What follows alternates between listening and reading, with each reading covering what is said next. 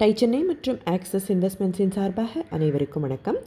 கொல்கத்தாவில் ஹல்திராம் புஜியாவாலாங்கிற கடையை ஹல்திராமோட மகன் ராமேஸ்வர்லால் மேனேஜ் பண்ண தொடங்கினர்.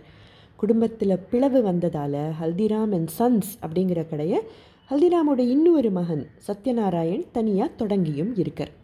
ஹல்திராம் புஜியாவாலாவுக்கு ஒரு குரூப் ஆஃப் லாயல் கஸ்டமர்ஸ் இருக்கவும் செஞ்சுருக்காங்க. இவங்க ரொம்ப பலமாகவே ஒரு அடித்தளம் போட்டதால் நிறைய பேர் இதே மாதிரி தொடங்கிறதுக்கு ஒரு என்ட்ரி பேரியரும் இருந்திருக்கு. அதாவது தங்களுக்கும் பின்னால் வர போட்டியாளர்களுக்கும் இடையில் குவாலிட்டி சர்வீஸ் அப்படின்னு எல்லா விதத்திலையும் ஒரு பெரிய அகழியை வெட்டி வச்சுருந்தாங்க ஹல்திராம் புஜியாவாலா இதுதானே ஒரிஜினல் பிஸ்னஸும் கூட. ஆனாலும் ராமேஸ்வர்லால் மனசில் ஒரு பயம். தொழில் பிரிஞ்சால் லாபம் பாதிக்கப்படுமோங்கிற பயம் நியாயமான ஒன்று தானே இவருக்கு அந்த நேரத்தில் நிறைய ஸ்ட்ரெஸ் இருக்க தான் செஞ்சுது. ஹல்திராம் அண்ட் சன்ஸ் தொடங்கப்பட்ட காலகட்டத்தில் கொல்கத்தாவில் நிறைய ஸ்நாக் ஷாப்ஸ் தொடங்கியிருக்காங்க. அவங்க எல்லாரும் புஜியா செய்ய தொடங்கியும் இருக்காங்க.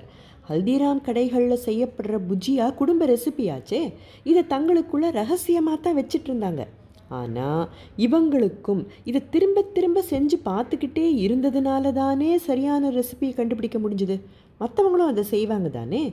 கொல்கத்தாவில் இருந்த நிறைய கடைகள் பலவிதமான புஜியாவை செய்ய எக்ஸ்பெரிமெண்ட் செஞ்சுக்கிட்டும் இருந்திருக்காங்க. நெட்ஒர்க் இஃபெக்ட் அப்படின்னு ஒரு கான்செப்ட் உண்டு. அதாவது ஒரு ப்ராடக்டோட டிமாண்ட் அதிகமாக ஆக அதோட வேல்யூவும் அதிகமாகும் இல்லையா?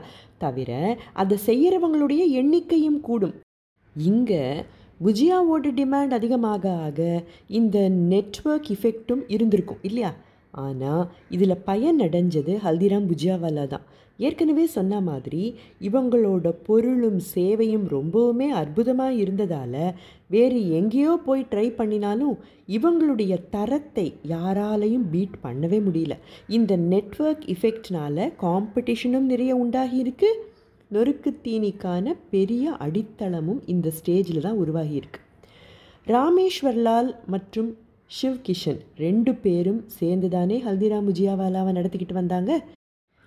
இவர் அதாவது ஷிவ் கிஷன் இந்த பிஸ்னஸை நாக்பூரில் தொடங்குகிற சந்தர்ப்பம் கிடைச்சிருக்கு. இது ஃபேமிலி ப்ரெஷர்னால் ஏற்பட்டதா இல்லை ஒரு வாய்ப்பை பார்க்கப்பட்டு தொடங்கப்பட்டதா அப்படின்னெல்லாம் பின்னால் பார்க்கலாம்.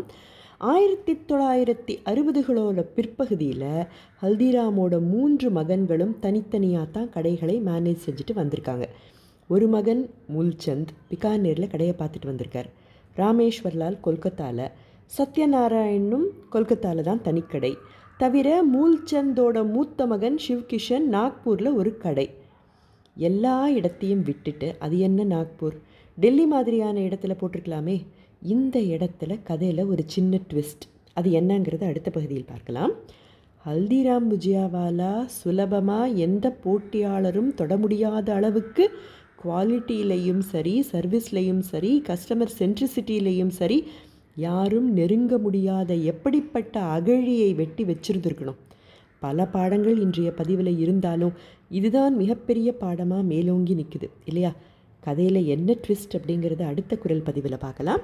அதுவரை டை சென்னை மற்றும் ஆக்சஸ் இன்வெஸ்ட்மெண்ட்ஸின் சார்பாக அனைவருக்கும் வணக்கம்.